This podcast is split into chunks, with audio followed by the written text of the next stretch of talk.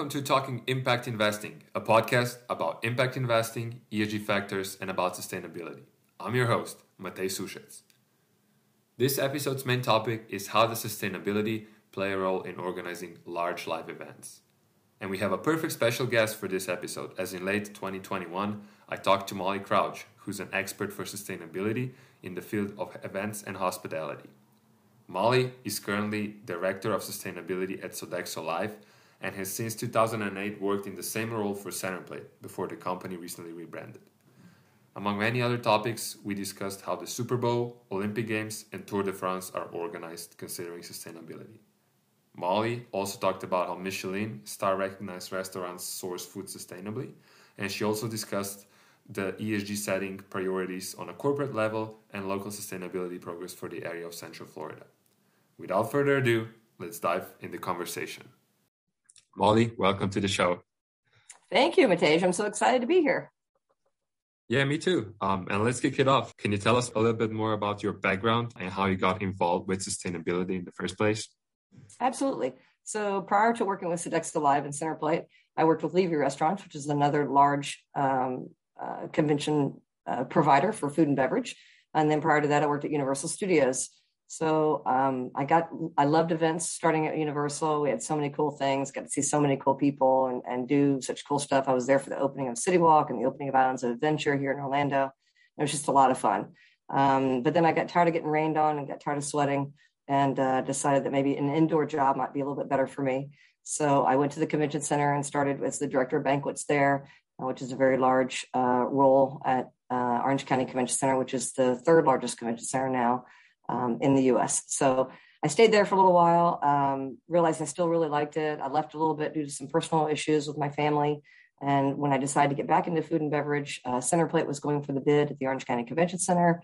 And part of Orange County's bid, actually in 2008, was to have an environmental uh, person on staff full time to advance sustainable initiatives that the building wanted to advance, as well as what they wanted the food service provider to advance. So it was really unique. There weren't there wasn't really anybody doing that um, at the time. Certainly not anybody putting it in a, in a request for proposal, an RFP. And so my boss that I'd worked for before called me up and said, you know, I've got this unique role. Uh, I'm not quite sure what it means. Uh, we don't have a job description for you. Um, and what, what would you like to take it? And I, my first question was, how many employees do I have? And he said, none. And I said, then yes, I'll take it. Um, so, because I had so many employees prior, and I just you know, I was ready to just focus on me and figure out what I could do. So I came on board, and there was a deputy director in the building, Jan Addison. She was very a uh, big proponent of sustainability. I wanted to advance the the building's sustainable efforts. Um, the building was just starting to uh, get into uh, doing uh, unique things. When I say unique things, they were they were reaching out for grants. They were looking for ways to add sustainable features to their buildings. They have two buildings. One was built in the 80s uh, in phases. And then the other one had just opened in 2003, the North South building, which was much newer. And so they were looking to go for uh, LEED certification in some level. So they eventually hired on a sustainability coordinator, and I worked directly with that person to try to, again, advance what we could. So they got a one megawatt uh, uh, solar array on top of the North South building as part of a grant through the state of Florida. Um, and at that point, started to revamp some of what was built in the North South uh, to try to make that LEED. Uh, they ended up getting LEED gold um, they came to us and said, you know, what can you do to, to participate in the LEED gold point system? Unfortunately, food and beverage teams don't have a, a ton of play in that. Uh, if you look at, at, LEED and what the point, you know, system is, it's mainly around uh, purchasing and, you know, how far you've purchased your stuff and what you're purchasing and the items. And so back then in 2008, there wasn't a ton of sustainable profit, you know, products out there. A lot of, there just wasn't a lot. Uh, there weren't even a lot of companies doing recycling. There weren't local companies doing a lot of recycling. Uh, there still aren't any local companies doing organic recycling for food waste. We've had players come and go in the market, but they haven't stayed. So I just worked part and part with them. And, and in the meantime, I filled in my work with doing other things. I became an asset manager, an equipment manager, inventory control, capital improvement projects. And capital improvement was really where we were able to start making some good dents in, in what we wanted to do. So anytime we were redoing a food court or a restaurant, mean, we were able to put some of those sustainable features into the building of those, which was really great. Um, and then again, we started to advance into the disposables and started using, you know, things like eco products and uh, things that were, you know, either made from compostable items, made from recyclable items, or were compostable or recyclable on the other end. And so we just kind of expanded from there. And then in 2015, we started the idea. Jan Addison was getting ready to retire and she wanted to kind of leave a legacy in the building. So we started working with her on a garden and it eventually uh, came to be an aeroponic garden. We have, a, we call it the Center to Table Gardens. We started growing in 2016. We harvest about 50,000 plants per year utilized inside the building. Um, there are 81 aeroponic towers located in our in our garden, and they're located in the Westwood lobby of the West Building, which is the considered to be the older building of the two. Uh, we have a we've partnered with a local farmer, a, a, small business guy from Brazil. His name is Diego Dutra. He owns a company called Urban Smart Farms, and uh, he actually manages the farm for us. Um, and it's been a wonderful thing. We grow all kinds of lettuces and herbs, a little bit of tomatoes, some peppers.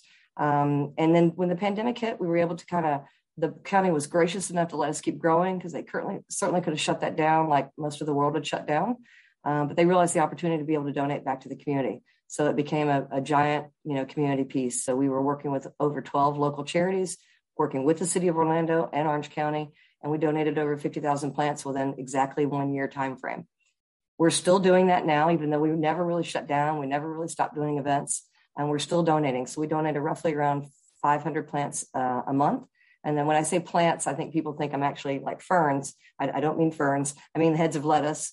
Um, but I don't always donate heads of lettuce. I do bundles of herbs, and I do, you know, so, so we just thought it was easier to call it plants. Um, but we've really been able to help those that were severely impacted by the pandemic, as we are such a hospitality-driven area. I just heard on the news the other day that we hospitality is not our number one industry anymore here in Orlando, which is which is sad you know, and so the goal is to try to get those folks back to work and anything we can do to support them is what we do. Sure. And you mentioned a lot of different things in regards to sustainability that you're working on. How do you set those priorities and what's your guide in regards to that? It's a great question. So some of those priorities are driven by our client our, at the Orange County Convention Center. Some of those are driven by our actual show clients that come to the building. So some of our clients have actually pushed us beyond what we thought our limits were. Um, an example would be McDonald's. And I know folks are going to go, you're got to be kidding me. Um, but McDonald's has a very strong uh, sustainable footprint in the world. They really actually do. Um, it's a kind of a grassroots campaign. It began in the middle of the company, it went up and it went down. Um, but people have really embraced it. And of course, McDonald's is global. So their European uh, and Asian folks are doing a lot more sustainable things than we are here in the US. Um, but they pushed us to do like on on site composting on the show floor. So like you got groups of people that are sitting there eating, and we had a actually a compost station built out on the floor so that they could see what was happening to the waste. Well, we were cleaning off the plates, we were putting them in the right spots. Um, we had on-site people taking organic matter, um, which was wonderful. We had first company we used was somebody that was turning it into to feed for animals. Uh, second company was Harvest Power, which was located on the Disney property. Uh, they were they were doing more of the methane capture uh, and putting that energy back to the grid. Um, they uh, shut down, unfortunately, and Disney is now doing their own thing, uh, not allowing outside folks to participate. Um, our current waste hauler that the county contracts does have a, a traditional old school shovel and turn uh, type of composting uh, yard in Sumter County. We don't advertise that that much because it's not in Orange County, right? But we do advertise that we do compost. So we're still collecting all of our organic waste. We have yellow toters on site to do that. Um, take and that's just local. So I do work for Sodexo Live, as you mentioned earlier. Uh, Sodexo is a global company. They started in France. Um, the gentleman that started the company was green from the beginning, like way before it was cool in 1968. Um, you know, he wanted to help his employees, help them survive. And then that just grew to where he was helping everybody that was around. And so in Sodexo, they have a Better Tomorrow 2025 roadmap, a lot of interesting um, goals and, and and stuff they've already done. So in Europe, of course, they report, they have a lot of more robust reporting over there because you, the EU requires so much more reporting. So carbon emissions and things along those lines. Sodexo is not just a food company. They're also a facilities company. So they actually operate the facilities of some of those properties as well as they do here in the US. They have many, many segments. Um, we used to call ourselves Sports and Leisure. Now we're Sodexo Live, right? As of like two weeks ago. So if, if I say sports and leisure, just please understand that I'm still learning my new technology terms. Um, but basically, what that means, I, I, work here in NORAM, North America. So of course, there's different segments across the world, like I just mentioned, Europe and and UK and Ireland, and then Asia. And so, and then they have a little bit in Australia as well. So each of those has their own sustainability teams per section uh, and segment. Uh, so I focus on Sodexo Live. I, I, am on the Better Tomorrow Leadership Committee for North America. And so in those goals, we're rolling out all kinds of programs that Sodexo started. Some of it is food waste related. Uh, they have partnered with LeanPath, which is a technology company that helps track uh, food waste. They measure it. Uh, you weigh it at the end of the night. Um, the goal is source reduction from that software. Uh, we in the Sodexo Live world are going to try to do our best to make that a source reduction piece. It's it's more going to probably be for us a way to track our waste and what's happening with it, the donations, the amounts, uh, that kind of stuff. Um, it's hard for us to source reduce, and I'll give you a great example because I don't want anybody out there to hear me say this and not and explain it. So for us, like at a hospital, which is where Sodexo has a lot of stuff, and universities, campuses. So you know, you serve the same menu, you have the same hours of the day that you're open um, roughly the same amount of people, depending on your semester or you know how many folks might be in the hospital, unfortunately. Um, but they serve the same type menus, and so that has become uh, very easy for them to say, you know, I make mashed potatoes every third Thursday of the month. I seem to have four or five pans of mashed potatoes extra every week. I should probably make less potatoes. I should probably buy less potatoes. So there's your source reduction, which works wonderfully for them for me or for us in a convention or a live uh, sports arena or music arena or cultural destination, zoo, aquarium, whatever you want to call it, which falls underneath our Sodexo Live, it always isn't always the case. Like in, in museums, it is. So we have MSI in Chicago, a cafe. They serve the same menu every day. They're open at the same time. Waste Watch is perfect for them. For us in the convention center world, I think honestly, it's going to be a little more challenging. We're about to roll it out into two or three of our convention centers it won't be a thing to where I have 35 pans of lasagna left over. I need to make less lasagna. I need to buy less lasagna.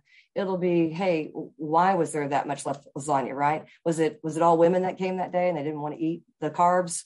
Was it a convention center that's located in a downtown area with a ton of eating, you know, opportunities right outside the building and they just want to step outside? Like in Florida, that happens a lot. They just want to step outside and see the sunshine, right?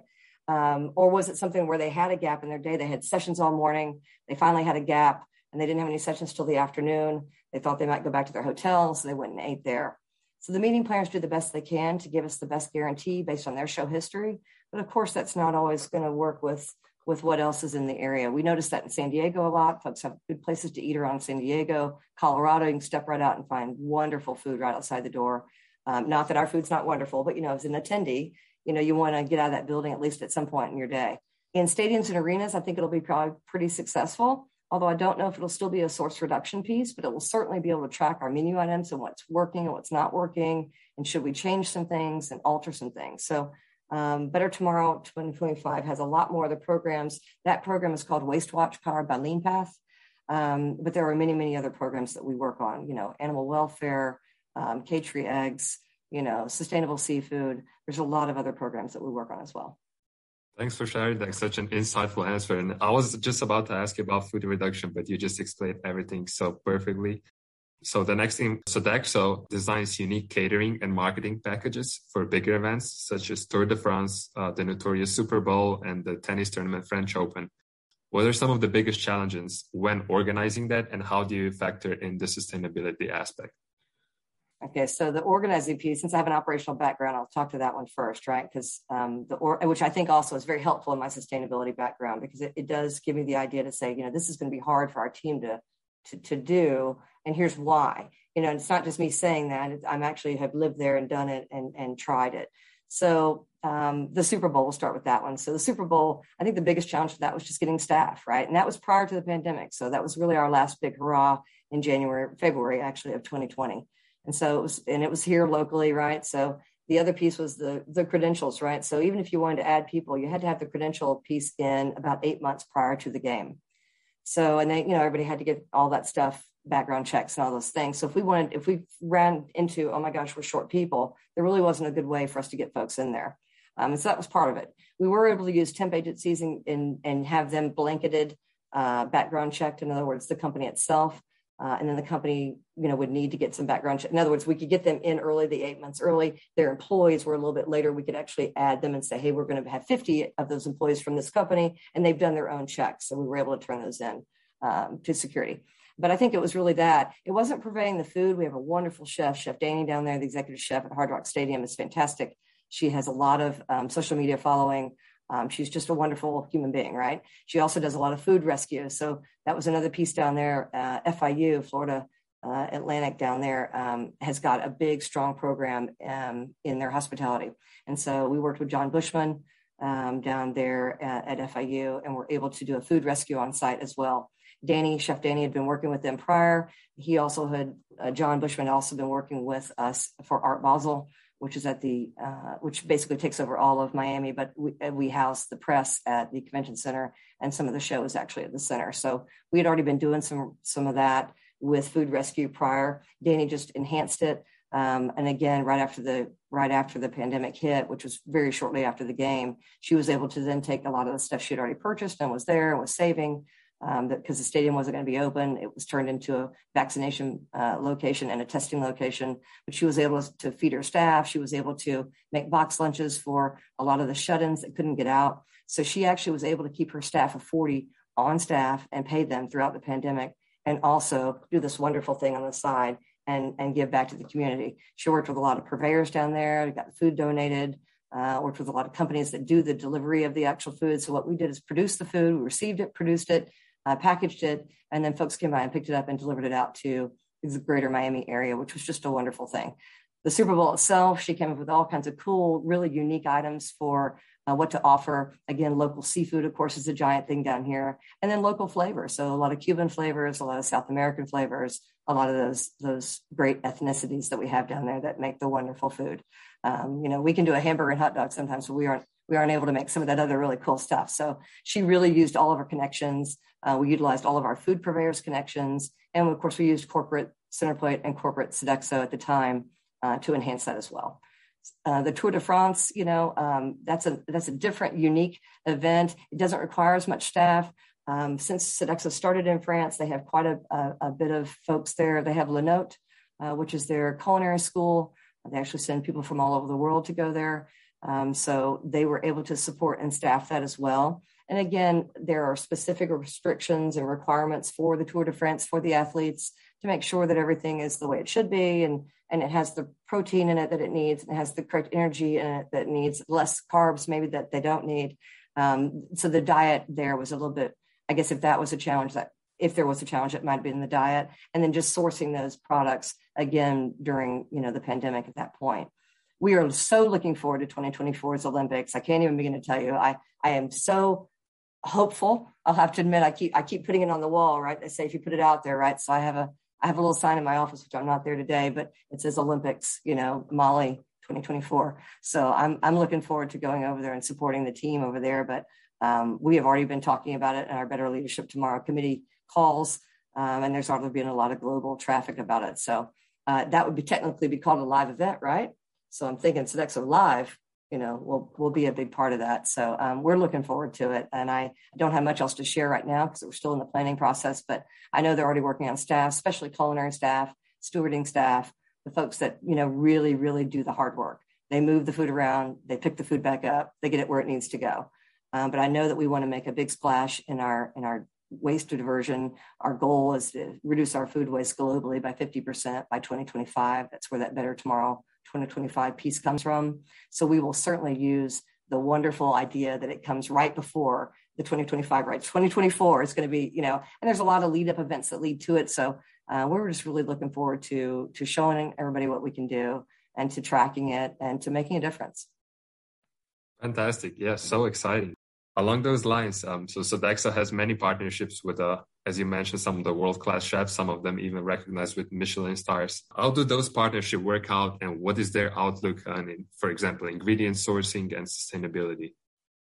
You know, local sourcing is a big piece of Better Tomorrow 2025. So not only are we trying to do the right thing once the food is is is consumed right on the back end but we're really trying to do the the right on the front end so we want to make a difference in every community that we're in um, so the the chefs, so so in France, we have we have all the restaurants in the Eiffel Tower, and those are where some of those Michelin star chefs are located, right? Um, but they are they are because of our Le Nôtre school, our culinary school that's over there. They already have gardens on site. They already have the ability to do that. And then what they do is they actually work around the community. So over here in the U.S., we have we have taken that model and brought it here to the U.S. So when we go for a new bid at a at a you know, look, actually, I should talk about Manchester City. We're going for Manchester United as well. Uh, Manchester City have built all that great stuff in, in London. And so they want to put gardens on their site. So we've actually been in a lot of communications with them about how to do that, what would be best for them, and what might be best to involve the community in that same process. In other words, talk to folks that are already growing in that area, what grows well, what doesn't grow well, you know, what what what what could we benefit from what the climate is over there, and, and just all those kind of cool things, because it's different over here in the US, right? But in the US, what we do when we go for a bid, and even when we're already in our existing businesses and coming up maybe for a renewal or just wanting to do it, um, you know, we approach our client, we, we come up with these hospitality councils, these food councils. And so what we do is like in Nashville, we went around and we said, you know, we, we want to get the best bourbon maker in Nashville. We want to get the best person that grows, you know, corn. And we want to get the best person that grows wheat and grows grains. And so we brought them in and said, you know, here's what we were thinking about putting in the convention center. What do you think? And and and how how how can we make these menus a little bit better and and capitalize on what's local and what's seasonal? Because local is just you know the, I, I think the seasonal piece gets missed by people. And i'll use orlando as an example. We have a group produce marketing association. They come every year in december and and of course they're there to promote all the produce farmers across the us across the globe. They all ship in the most beautiful produce you've ever seen in your entire life the most beautiful oranges the most beautiful squash that you've ever seen in your entire life. But they also do a plated lunch with avocados in the middle of december. So think about that. Those avocados have to come from south america. They can't even come from mexico really at that point. And we have florida avocados. They're much bigger than the normal avocado but they don't grow during that time of the year and so we've approached them and said, you know, be kind of cool if we, you know, use something a little bit more seasonal. And so I think the seasonal piece gets lost in the local piece. And so what we've tried to do, like in Florida, there's a program with the uh, Department of Agriculture called Fresh from Florida. And they have a, you know, website you can go to, but they have a all they list all the produce that's in season every month. And so, you know, with clients that are planning out future, you know, like they're like McDonald's is coming in April, and so we already sat down with them and said, here's what, you know, here's what's going to be seasonal leading up to your show, leading up to and during your show. And so they've sat back and said, all right, well, cool. Can you, we want to have a, let's say we want to have an Indian themed buffet. Can you take what you've already got there that's growing seasonally and locally and fit that into an Indian cuisine for that buffet? And so, so they want to see that process also. They want to track it. They want to advertise it. They want to say that they've made an impact on the community. They want to help the farmers we have a local bee, you know, bee company here that that makes their own honey that's on top of a fire station, black bee honey, and they're teenagers from high school. Um, you know, and they started this process. They learned how to do bees through the city of Orlando, and they provide black bee honey for us. You know, so there's a lot of really cool folks in Colorado. They have their own farm, Blue Bear Farm, that's located right on the property. And again, some of that's related to the client themselves, the venue themselves wanting to do something for the community. But a lot of it is, is the onus is on the food service provider to come in and go, we really, we've already done our research and we found that you've got X, Y, and Z restaurants that use all local ingredients or they're gluten-free folks or they're vegetarian or vegan. And we'd like to bring them in and either have them do a cart or have them run one of our concession stands or make a menu or help with some of the catering functions. And so every one of them has been so open to the idea and so excited to be able to involve those folks. You know, and we we even have councils at we had one in Baltimore. We had a council where some of those purveyors came in. We buy local grass fed beef there. Um, we actually buy it here as well, but local, like right in Baltimore area. Um, same thing with the seafood up there. We had a guy that comes in and they take those shells from the oysters, and, you know, and they're rebuilding those reefs with that. You know, so they collect them, they come back to the building and collect them from us. We're feeding pigs up in Baltimore, right? So pigs have an actual specific diet. Pigs can't eat other meat. Hard to believe, but they, but there is an actual FDA and USDA rule about pigs eating meat. So they have to eat produce. And so, yes, we have to separate our produce from, from our other waste, but the farmer comes and picks it up. We've gone out to the farm, we've met the pigs, we've named the pigs. Um, you know, we've done dinners out there at the farm. No, we did not eat a pig while we were there. Okay, let me just clear that up. But we have gone out there and, and those kind of folks, they love the exposure, right? Our clients love getting to meet somebody in their area, especially McDonald's and other folks that come annually or biannually to the same city they really want to make a difference. They want to plant a tree or they want to uh, help a, a local organization that's collecting, you know, clothes or, or food or, or needs that people have. And so it's just a matter of if you don't ask, you won't know.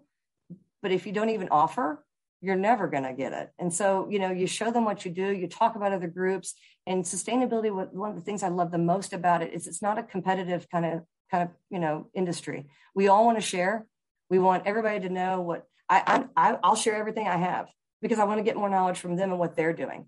And if I can augment something that they're doing and make it work where I am, that's fantastic. And the same thing across the country. We've really not hit any walls there. The clients, it's not even a, it's not even a, a company against a company to a point. You know, I'm on calls that has representatives from a lot of our competitors, uh, some that are not, um, but we just share ideas. You know, has this worked for you and how?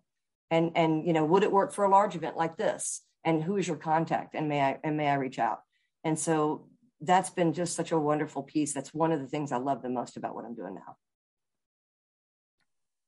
That's so great to hear. And and you talk a lot about the importance of community and engagement with the community. And the last thing it would be great to hear more is how do you see the Central Florida and Orange County going forward in regards to sustainability?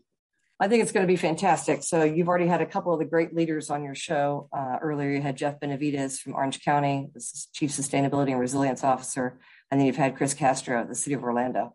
Um, same thing, uh, sustainability. They are they are fantastic young leaders that are really opening the expanse.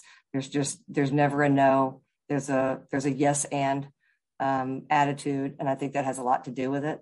Um, they've also engaged a lot of the local leaders that were already doing some great things, like myself at the center. I, am not bragging on myself, but we were already doing some great things along with the sustainability coordinator, uh, which unfortunately is not there right now, but there's going to be another one coming soon. And so there's a lot of leadership there that wants to progress um, the city of Orlando and Orange County forward. So I think some of it is just looking at our infrastructure and finding out what we're missing. And I think that one of the biggest pieces is a food waste piece, uh, an organic piece on site to be able to recycle that food waste here in the city. Um, Orange County is working on a landfill that they have that they're going to turn part of that into uh, an organics collection site. So, because you've got your big players, your Disney's, your SeaWorld, your Universals, the Orange County Convention Center, again, third largest in the country. So, and, uh, and then all the hotels, right? So we have probably the most hotel rooms uh, per capita right behind Vegas. And so all of that put together, that the hotels themselves are already doing great programs. But again, they were, everybody was kind of individual. So I think, you know, coming together as a council is something that I think is going to be heading out in the future for us. Right now, uh, Jeff and Chris and myself uh, are on the Special Olympics sustainability team. We have Special Olympics here in Central Florida next summer. And so, you know, in going and doing the tours of the venues, right, that we're going to have hold some of the events, we have found some real gaps of folks that aren't, you know, that could be doing better that aren't. You know, we're doing some stuff out at USTA. You know, we're looking forward to elevating what they're doing out there, uh, their programs. We're also looking to to take this council that we've put together as a task force and and have some open sessions for folks to come and join online and just say here's what can happen and here's where your resources are you know we're finding ways to recycle things you know chris and his connections with PureCycle and new cycle you know to take uh, styrofoam and to take plastic and to take things that we don't normally recycle through the regular recycling system here it's been wonderful you know the sustainable seafood and buying local and purchasing and and some of the purveyors here that are able to help with that jersey mike's is one of our sponsors the big ones um, and we've talked to them about their packaging and what's coming. And we've talked to, you know, so Coca-Cola, you know, they're one of the big sponsors. We want them to, you know, do Dasani in a can or at least in their plant, you know, based uh, bottles if we're going to do it. Our goal was to be single use plastic free. We're still going that direction. It wasn't our goal that we set because we know it's kind of a big lofty goal, but it was set by the games organizer. And so we're doing our best to try to make that happen. We're also going to provide, and I'm just using these examples that we are going to be able to apply to, to our location, but we're going to we're going to give those athletes all something to from their hometown, from their city of, of resources that they could find local farms and local ways to volunteer and, and local things they could do to, to help where they live and let them go home with that. So we want to leave a legacy here. And we're going to do some seedling plantings. Um, we want to do a sustainability event here. Uh, we're out at Lake Cane Marsha Park, right? We want to do some recycling out there that they don't normally do. So Chris and Jeff have been able to fill the gaps um, in these venues that that don't have uh, maybe the the tools and resources to do it. And and we've already encouraged so many to want to reach out and try to find the right way. So I think we're just growing that piece, and it's really just becoming a collective, right? So governments don't tend to want to talk to each other, right? So sometimes, so when I worked for Orange County, you know, they don't want me to ever mention the city of Orlando and the city of Orlando maybe doesn't ever want to mention Orange County, even though if you really look at a map, right, the city of Orlando is in Orange County. And so I think by having Chris and, and Jeff in those roles, there is no competition there. We are we are the same team as far as we're considered, and I think that has a lot to do with it as well. You've got to have leaders that want to reach out across the aisle, so to speak, right? Um, and say across the boundary, I guess, the limit, and say, you know, we want to work together. This is a collective for us all together. You guys can still market your stuff the way you're doing it, and we will share the marketing piece. But we want Central Florida to be a leader and so we do have some of those units that we're going to be doing the games down at Osceola, for instance, at the you know the Osceola Heritage Park. And so we've already started talking with Osceola folks, and they've got sustainability leaders in their county already. So it's just a matter of getting those folks together. We've all been there's a compact that has that was made. Jeff was was instrumental in doing a compact um, for some of our local uh, communities and, and counties prior to becoming what he is now in his in his role previous. So I anticipate that compact will get larger. I went down to South Florida and their compact is very strong. They've got four or five counties down there. Their resilience committee is huge.